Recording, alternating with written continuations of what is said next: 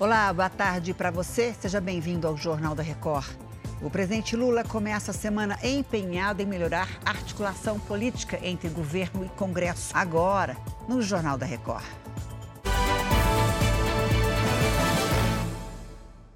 Oferecimento: Bradesco. Realize suas viagens com desconto na passagem no hotel.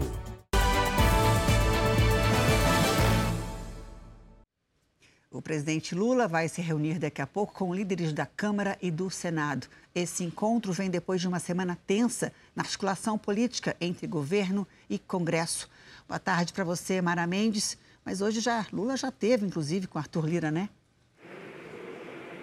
Oi, Janine, boa tarde. Exatamente, o encontro com o presidente da Câmara não estava previsto na agenda oficial de nenhum dos dois. Lula e Lira tomaram café da manhã e conversaram por cerca de uma hora. A reunião foi para tentar melhorar a relação entre governo e os deputados, que atingiu o grau máximo de tensão durante a tramitação da medida provisória dos ministérios na semana passada. Janine. Obrigada, Mara. A gente volta a conversar daqui a pouquinho. Atenção você que é estudante. Começaram hoje as inscrições para o Enem deste ano. O prazo termina no dia 16 de junho. Boa tarde para você, Fábio Menegatti. A inscrição só pelo site, né?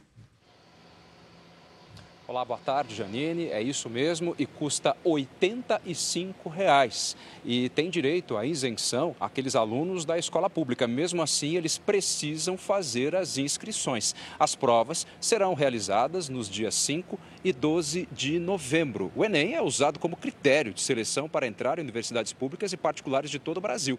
E não há como se inscrever em programas de auxílio estudantil, como o SISU o FIES e o ProUni sem antes ter feito o exame. Janine. Obrigada, Fábio. Policiais civis fizeram mais uma operação contra as torcidas organizadas no Rio de Janeiro. Os investigadores analisaram 200 horas de gravações e 80 depoimentos. Oi, Natália Dovigo, boa tarde para você. Como foi essa segunda fase da operação?